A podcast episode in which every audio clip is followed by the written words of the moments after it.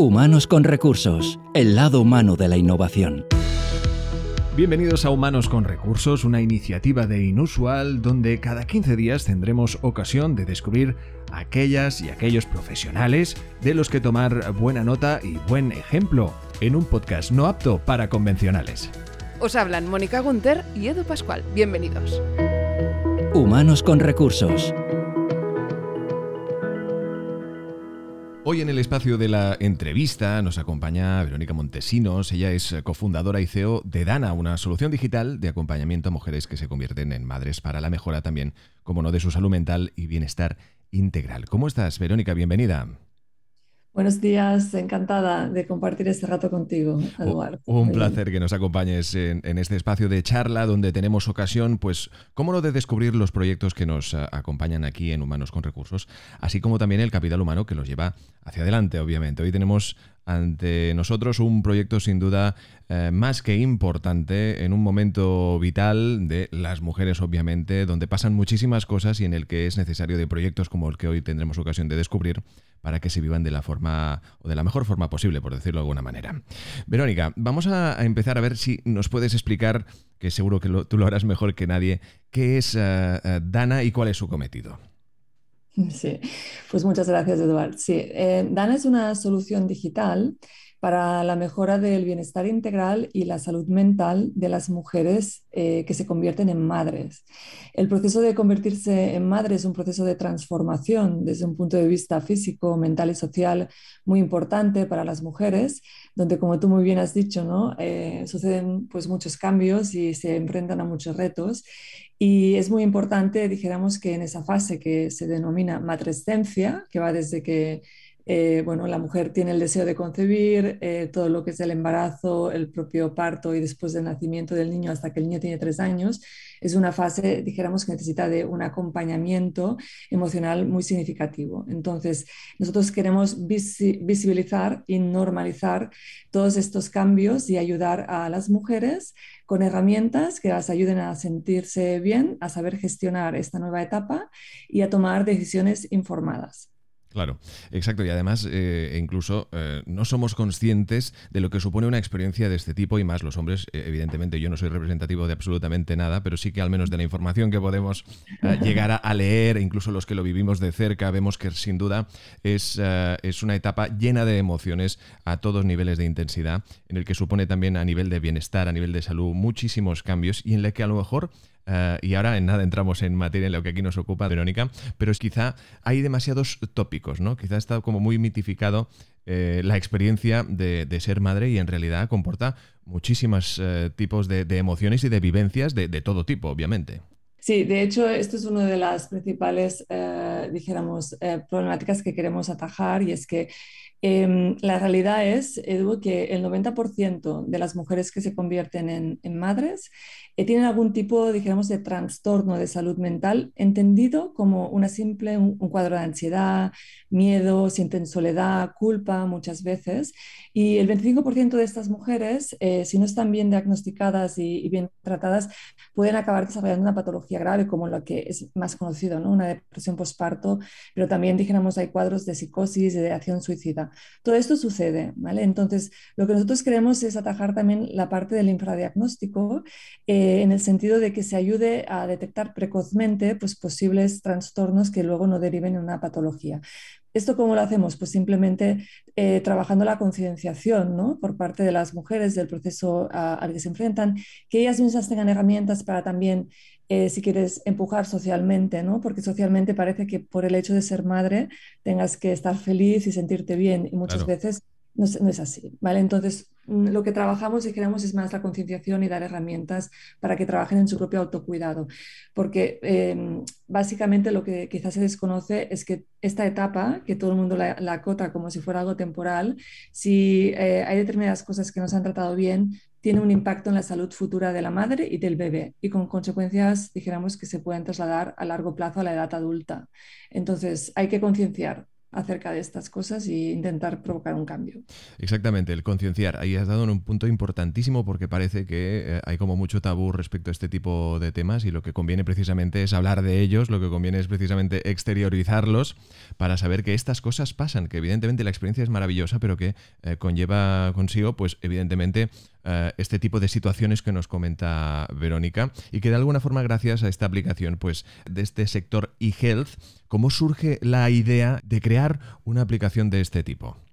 Pues aquí confluyen dos cosas, es decir, yo tengo uh, bueno, un socio cofundador que es Sven Mulfinger y ambos estábamos como en momentos de vida uh, similares, ambos eh, venimos de etapas anteriores de haber sido directivos de grandes empresas, haber lanzado nuevos proyectos y haber conocido diferentes tipos de organizaciones, esto por un lado, y coincidió con un momento vital donde ambos sentimos la necesidad de, es decir, crear eh, bueno, una empresa que tuviera impacto social, ¿no? entendiendo como que uh, bueno, ayudáramos a cambiar positivamente algo ¿no? en las personas o en el planeta. Esto es una coincidencia y el por qué, es decir, concretamente meternos en el campo de la salud, es porque, bueno, cada uno tiene su experiencia. Sven, por ejemplo, es padre de tres hijos y siempre dice que él es consciente hoy en día de no haber acompañado eh, quizá, ¿no? De la forma más óptima desde un punto de vista emocional a su mujer eh, en las tres maternidades, pues porque estaba muy centrado a lo mejor en temas de la carrera, etcétera. Y en mi caso en concreto, es decir, mi experiencia y la que me impulsó a indagar más aquí es porque yo, por ejemplo, no he podido ser madre, ¿no? Entonces yo en mi momento también me focalicé muchísimo al tema de hacer carrera profesional. Eh, es decir, y en su momento eh, podías notar, dijéramos, que no te acompañaba, dijéramos, la sociedad o el mundo de la empresa, ¿no? Para compaginar ambas cosas. Y cuando ya te decides en ese sentido, pues bueno, los protocolos que hay en el sistema de salud, a veces dijéramos, pues les falta un mayor, mayores recursos aplicados a lo que es la salud holística de la persona, ¿no? Para balancear todo y ver si estás preparada para un determinado proceso, etc. Entonces, bueno, básicamente todo esto me ha llevado a, positivizar y decir, vale, ¿de qué forma yo ya con todo mi bagaje, experiencia eh, personal y profesional puedo ayudar a cambiar algo y el paradigma de la maternidad y ayudar a otras mujeres? Y ahí es donde nos unimos y pusimos esto en marcha.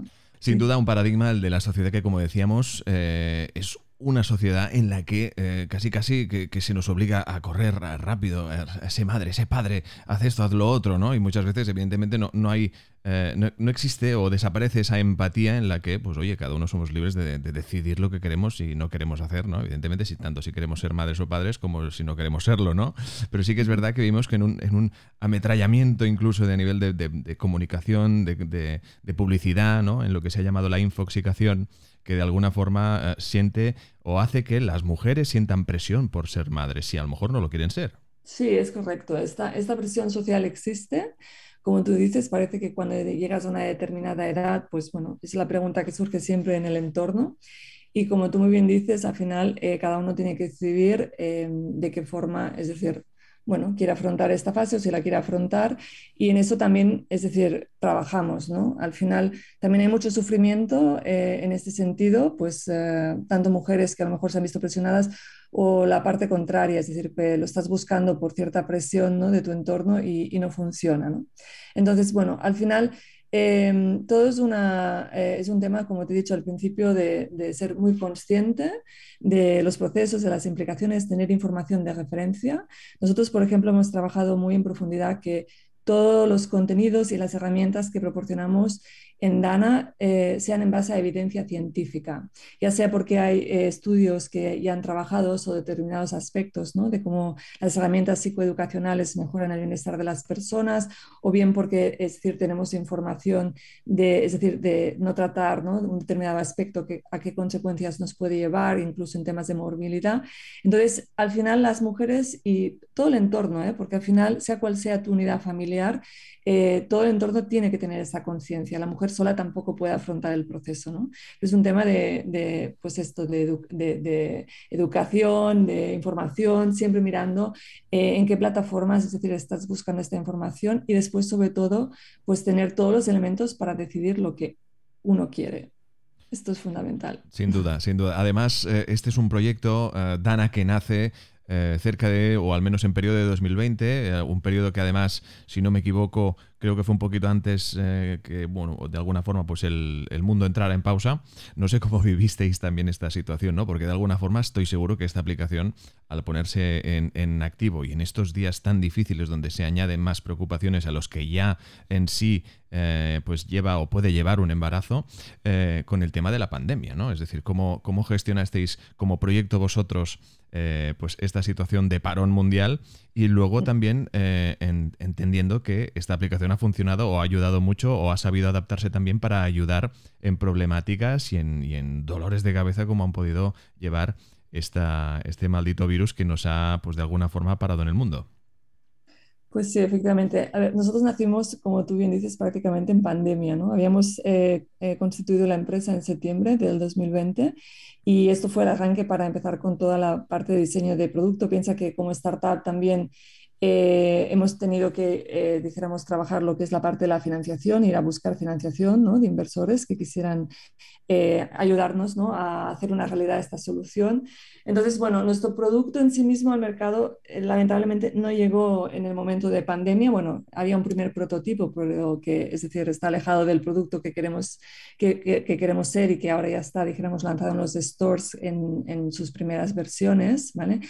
Em, pero lógicamente sí que estábamos entrevistando en ese momento a muchas mujeres y todas nos confirmaron que el sufrimiento era mayor porque realmente fue un cambio de expectativas para ellas de no poder compartir determinados momentos de su evolución con quien se habían imaginado que lo compartirían, ¿no? el tema de las visitas, etcétera.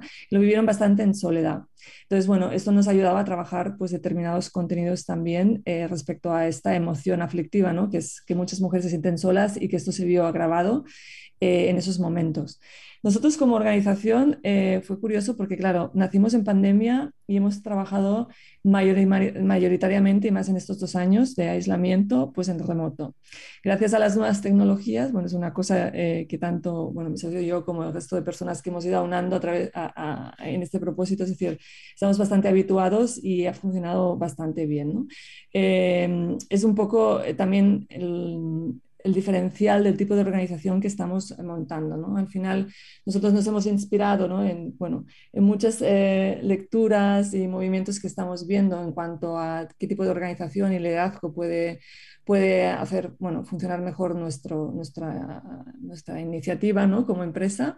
Y al final nos estamos basando mucho en, en lo que es, dijéramos, de construir una organización exponencial, ¿no? que básicamente eh, bueno, esto es, eh, dijéramos, no sé si conocéis a Salim Ismail, que es uno de los cerebros de la Singularity University de Google, que escribió un libro sobre esto y básicamente estudiaba eh, las organizaciones que dentro de su mismo sector tienen como hasta 10 veces más impacto que otra empresa ¿no? que tiene un carácter más lineal. ¿no? Y al final son empresas disruptivas que trabajan con técnicas organizativas diferentes y tecnologías aceleradoras y entonces esto les permite como ir más rápido y por, por eh, bueno, por encima de lo que es la media del mercado del segmento. ¿no?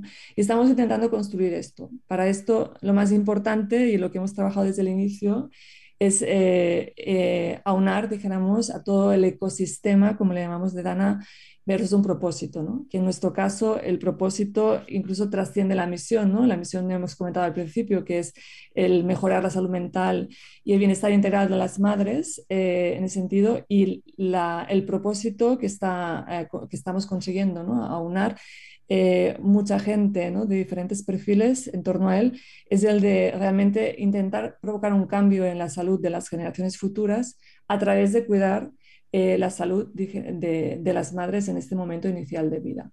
Exacto, al final es darle la vuelta un poco a una situación que por uh, desgracia en muchas situaciones, evidentemente cada persona es un mundo, cada salud es un universo, por decirlo de alguna forma, pero la cuestión es dar ese giro y que de alguna forma uh, se ayuden o nos acostumbremos a unas situaciones más saludables en general en este proceso de vida que es, es fantástico, eh, también es trepidante, muy emocionante sin duda eh, en todos los aspectos. Gracias a esta herramienta que obviamente que es Dana y que en este aspecto eh, está formada pues por un equipo humano, por un talento, que en este aspecto, Verónica, cuando decidisteis ah, crear este proyecto, esta aplicación, esta herramienta, ¿de qué tipo de talento, de qué tipo de perfiles quisisteis captar para desarrollar una aplicación de este tipo? Claro, estamos hablando de una solución para, para, salud, ¿no? Y salud entendida siempre, que ¿no? a veces parece que hablamos de salud en la enfermedad, no, salud, salud positiva, ¿no? De bienestar, como tú muy bien dices, cómo cuidamos, ¿no? El sentirnos bien y, y cuidarnos cuerpo, mente y en el sentido corazón. Pues eh, fue fundamental el crear un equipo eh, muy multidisciplinar. Por un lado, eh, hemos necesitado, dijéramos, de lo que son los perfiles expertos en salud materna y en salud mental. Es decir, tanto estamos hablando de un equipo que contiene psicólogos, psiquiatras, matronas, psicólogos perinatales, ginecólogos, es decir, toda la amalgama, dijéramos, de especializaciones que nos puede ayudar a entender cuáles son las problemáticas que se tratan normalmente y cómo podemos trabajar en prevención. ¿vale? Todos los programas que están dentro de la aplicación, eh, que son unidades de contenido informativas o actividades, ejercicios, temas de mindfulness, temas de nutrición, etcétera, han sido desarrollados con este tipo de experto.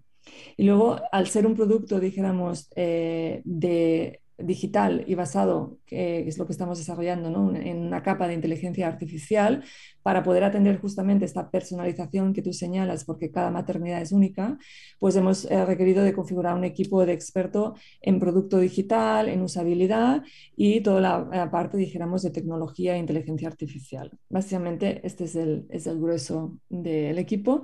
Luego hay otros aspectos fundamentales eh, para, lógicamente, que son, estamos tratando con, con datos y cada vez iremos incorporando más eh, que son sensibles, hablamos de datos de salud, pues hay una capa legal de toda la parte de protección de datos, de la privacidad, etc.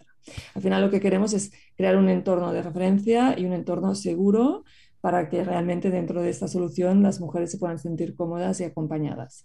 Sin duda, un proyecto con, con, reto, pero también con un propósito que de alguna forma entiendo que ha sido o ha ayudado a captar este talento, ¿no? que al final no sé cuál es tu opinión bajo tu experiencia profesional, que no es poca, que es larga y evidentemente eh, al, frente de muchísimos proyectos, pero que uh, quizá los profesionales a día de hoy eh, valoran algo más aparte de, obviamente, y como es muy lógico y muy loable, pues la, compensación económica que supone un proyecto de este, de este tipo o de cualquier proyecto, pero también que tenga un propósito ¿no? y que tenga una filosofía. Y en este caso es el de impactar positivamente en el mundo, en el caso de Dana. Correcto. Es decir, tú lo has dicho cada vez más, es decir, eh, hay otros puntos de valoración y más en las nuevas generaciones también. Eh, el salario pesa, pero no es lo que, es decir, a lo mejor a veces se canta la balanza. El tema del propósito impulsa a muchas personas también a colaborar simplemente con nosotros. Hay mucha gente que colabora altruistamente y colaborativamente solamente porque entiende que hay una necesidad y quiere ayudar a impulsar este cambio. ¿Vale? Y hablamos de especialistas, pues bueno, que tienen sus eh, profesiones y que nos están ayudando a construir todo esto. Em, es fundamental eh, hoy en día, y es decir, y buscar nuevas formas de organización. Al final, lo que estamos recibiendo es muy buen eh, feedback de todos, porque la organización, tal y como la estamos montando alrededor de este propósito, se impulsa por ella misma y trabajamos también, o sea, un poco lo que es eh, la forma sociocrática ¿no? dentro de la organización, de que se trabaja pues con una jerarquía plana, en base a consenso, con temas de ownership, ¿no? etc. Entonces, al final, esto genera, digamos, como, como un, un, impulso y un motor dentro del proyecto que a veces, bueno, te, hasta te sorprendes de cómo cosas avanzan sin realmente, a lo mejor, ¿no? haberlo eh, iniciado ni tú, ¿no? Porque es la comunidad la que lo está impulsando. ¿Y cuál es tu valoración respecto al sector de la salud a nivel de digitalización? Tú ahora mismo y obviamente te defines, te defines como una evangelista digital porque tienes una experiencia amplia al respecto, ¿no? Pero tú, eh, de alguna forma, siempre vinculada, o al menos mayoritariamente vinculada en este tipo de, sector. Eh, ¿Qué favor le ha hecho el digitalizarse al sector de la salud para, evidentemente, hacer frente a una sociedad que, como decíamos antes, mete presión, pero también corre mucho?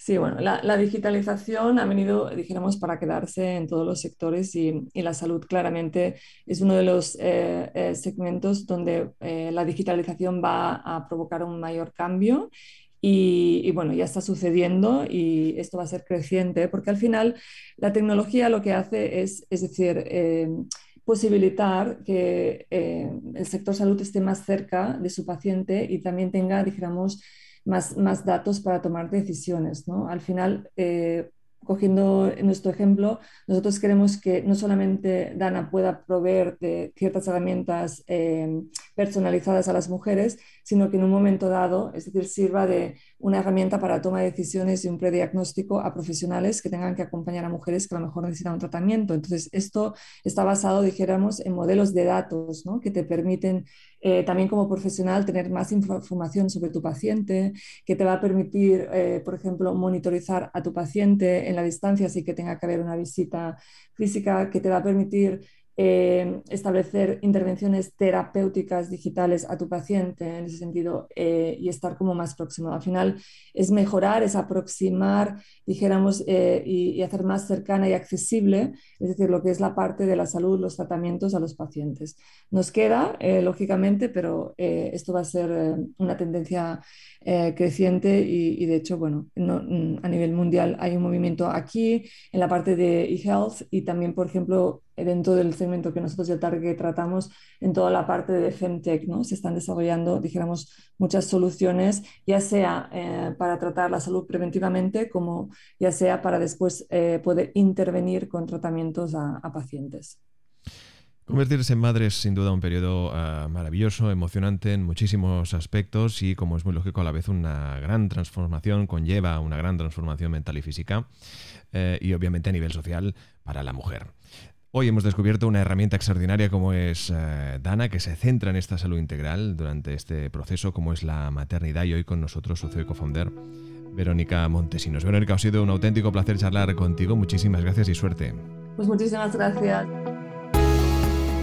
El apunte inusual con Pera Rosales.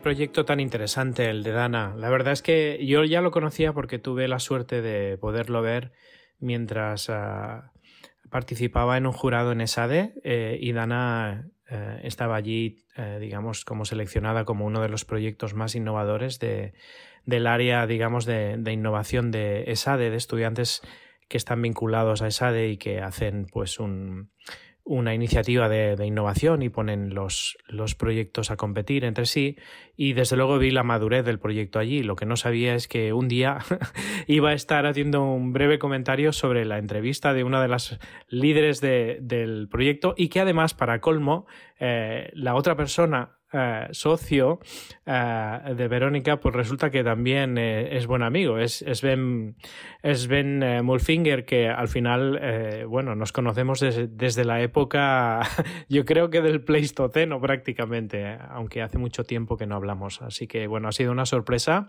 saber que pues que, que está Sven ahí detrás y bueno, ha sido un placer también escuchar a, Verónica y, y, intuir. Yo creo que es un proyecto que, como muchos otros les gustaría ser, está enraizado en un propósito, que sería mejorar esa experiencia de maternidad por, por personas eh, que han decidido pues, pues ser madres, ¿no? Por mujeres que han decidido ser madres y mm, eh, mejorar esa experiencia. O sea, está en doblemente indicado no solo porque va a un público concreto y muy particular, en un momento de vida en particular, sino que además es una experiencia súper intensa con lo cual no es solo un buyer persona que diríamos en, términos de marketing o de innovación, como muy concreto, ¿no? Eh, una, una, mujer que ha decidido ser madre o que está intentando ser madre desde hace tiempo, etcétera, o que ya está embarazada y que está esperando, o que ya lo ha tenido, es decir,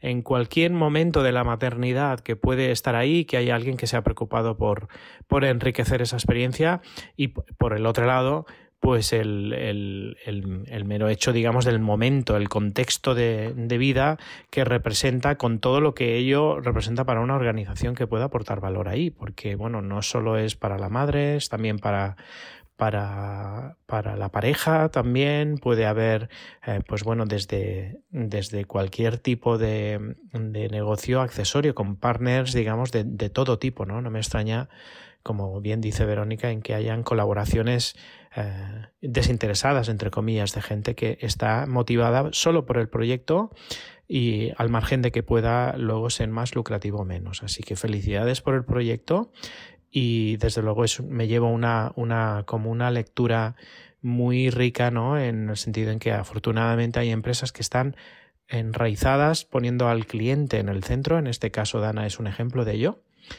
que además es viable y que además puede servir, digamos, de inspiración a otros muchos momentos de otros muchos colectivos de personas concretas que están pasando por un momento de vida concreto. Eh, me viene ahora a la cabeza quizá pues eh, una separación de pareja, por ejemplo, pues puede ser un momento concreto o puede ser una ampliación de familia o un cambio de casa, etcétera. Cualquier tipo de contexto que pone al cliente en el centro y construye toda una cadena de valor para enriquecer ese, ese momento de vida. Así que felicidades y ha sido un placer escucharos y ver cómo estáis completamente alineados con los principios de humanos con recursos. Un placer teneros aquí. Gracias. Hasta luego.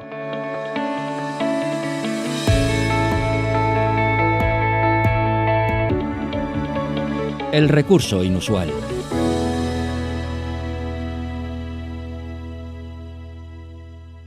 Últimos minutos de este capítulo de Humanos con Recursos y como siempre eso quiere decir que nos acompaña de nuevo Mónica Gunther. Mónica, ¿cuál es el recurso inusual en este espacio que dedicamos como siempre aquí en Humanos con Recursos? Hola, ¿qué tal? Eh, pues mira, yo no sé si tú sabes que, mm, que, que, se murió la reina de Inglaterra. Correcto, sí, algo me han dicho. ¿Verdad?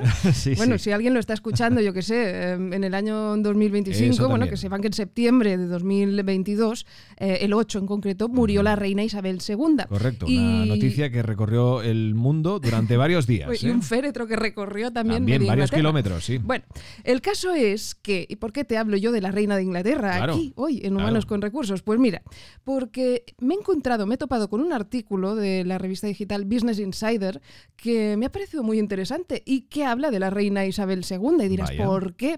Pues mira, porque son una serie de expertos en liderazgo que analizan las lecciones sobre liderazgo, que si alguien ha sido líder en este mundo ha sido la reina de Inglaterra, que ha estado 70 años dirigiendo Sí, un sí, país, sí, es ¿no? verdad, es verdad, exacto. Bueno, el suyo y todos aquellos que compartían la corona, ¿no? Que es la Commonwealth, ¿no? ¿Lo llamaban? Exactamente, pues em, como te digo, estos expertos en este artículo em, listan las lecciones sobre liderazgo más importantes del reinado de Isabel II. Muy bien. Em, si quieres te hago un poco un esbozo de lo que dicen, luego el resto ya te lo lees tú. No, no, ¿Eh? no, no, por favor. Es más, el resto eh, invitaremos a quien, ah, evidentemente, pues todos los oyentes que nos escuchan, a todos los eh, compañeros de esta comunidad fantástica de inusuales, a que se escuchen eh, y que se, bueno, y que lean, evidentemente, este artículo. Bueno, y que valoren si creen que la reina Isabel II era una reina inusual o no. Claro, claro. Bueno, a ver, sin- inusual en, en muchos aspectos, seguro. No sé si es en el que aquí nos ocupa, pero bueno. Bueno, no sé, la verdad es que se ganó muchos adeptos a lo largo de su reinado, a lo largo de También. su vida, y eso no lo hizo por el mero hecho de llevar puesta una corona. Claro. Eh, entonces, mm, aspectos que estos eh, expertos en liderazgo analizan sobre la reina Isabel II es, por ejemplo, el que logró siempre mm, el difícil equilibrio entre la constancia y la adaptación. ¿no? Eh, ella se mantuvo anclada en sus principios, fue coherente con sus compromisos, pero em, se supo doblegar también cuando había que doblegarse ante cambios inevitables, ¿no? Fueron Claro. muchos los cambios que vivió a lo largo de, de su reinado. Además, mantuvo una imagen de marca coherente. Y si no, ¿de qué? Esos sombreros, ¿no? Tan míticos, tan típicos de la reina Isabel II. Eso es verdad, sí. ¿verdad? Em, bueno, construyó esa imagen de marca que se ha mantenido vigente, no la ha cambiado a lo largo No. de 70 años prácticamente nada, ¿no? Incluso cuando el mundo cambió radicalmente a su, a su alrededor, ¿verdad? Pues esa eh, rigidez también, o esa saber mantener esa coherencia en su marca, es algo eh, muy válido, también muy aplicable al marketing y a otras disciplinas, ¿no? Claro. Fíjate. Además, eh, otra cosa que destacan los expertos en, en liderazgo es que Isabel II puso su labor por encima de sí misma. Era reina antes que madre, antes que abuela, antes Claro. que suegra. Hombre, es que ser rey o reina de algo entiendo que te comporta una responsabilidad muy grande, ¿no? Sí, pero a la vez, y eso eh, son rasgos que, que destacan también eh, diferentes personas que la conocieron y que se citan también en este artículo, eh, dicen, se la veía como una especie de roca, como una estatua, pero no lo era, era compasiva, en realidad tenía un corazón servicial, que esos son también rasgos muy inteligentes a nivel de liderazgo inusual, ¿no? Ajá. Eh, saber adaptarse, como decíamos, ser fuerte, ser un pilar, pero eh, pues eh, saber adaptarse y tener ese corazón servicial, ¿no? Esa, esa compasión y ese acompañamiento de otros líderes, rodearse de personas capaces, de personas mm, que, bueno, que, le hagan a uno liderar bien. Claro, exacto, de los ¿Mm? que poder empaparse y en los que pues al final convierten a uno en alguien mejor, ¿no? Exactamente. Dicen los expertos que no se limitaba a sentarse y a lucir sus joyas, que tenía que trabajar de, de, verdad, que parecía un muro de carga, pero que era así de fuerte porque se había rodeado de gente realmente válida. Y eso que era pequeñita. bueno, sí. sí, ella sí. Pero bueno, el caso es que son muchas las lecciones. Yo os invito ¿eh? a que le echéis un vistazo a este artículo, que si queréis el título, como digo, está en la, en, en la revista digital Business Insider y lleva como título La reina Isabel II dirigió Reino Unido durante más de 70 años. Estas son las lecciones sobre liderazgo más importantes de su reinado. Qué interesante lo que nos comparte Mónica Gunther, además con un eh, personaje que, hombre, por alguna cosa o por algún motivo se habrá mantenido tantísimos años eh, eh, pues al, cargo de una corona, que parece que no, pero pesa, tiene que pesar una, una, corona como esa, y no lo digo en el sentido literal, sino en el sentido de, bueno, evidentemente, ¿no? Dirigir un país que espera tanto de ti y luego, bueno, pues como decíamos, ¿no? Todos los de la Commonwealth. ¿Sabes qué? Pues no tiene que ser fácil. ¿Qué decía Tony Blair de, de la reina? Me encantaría saberlo. Mira, decía que era casi la única persona a la que podías contarle algo con total confianza y saber que esa confianza nunca se perdería. Y eso es clave en un buen líder. Qué bueno. Oye, pues fantástico. Lo que no sabíamos era cómo era como suegra. Eso sí que no lo sabremos nunca. Así que sabemos que fue, pues bueno, una líder que, te gustara o no, pues hombre, yo creo que hizo lo suyo, ¿no? Es intachable y hubo formas y hubo maneras de, hacer y de proceder de los que, bueno, de alguna forma podemos adaptarlo a lo que aquí, pues siempre intentamos eh, comunicar en Humanos con Recursos. Gracias, Mónica. A ti. Pues hasta aquí el Humanos con Recursos de hoy. Ya sabéis, cada 15 días un nuevo capítulo en las principales plataformas de podcasting. Suscríbete a nuestro canal en Spotify y síguenos en las redes sociales de Inusual. Humanos con Recursos, el lado humano de la innovación.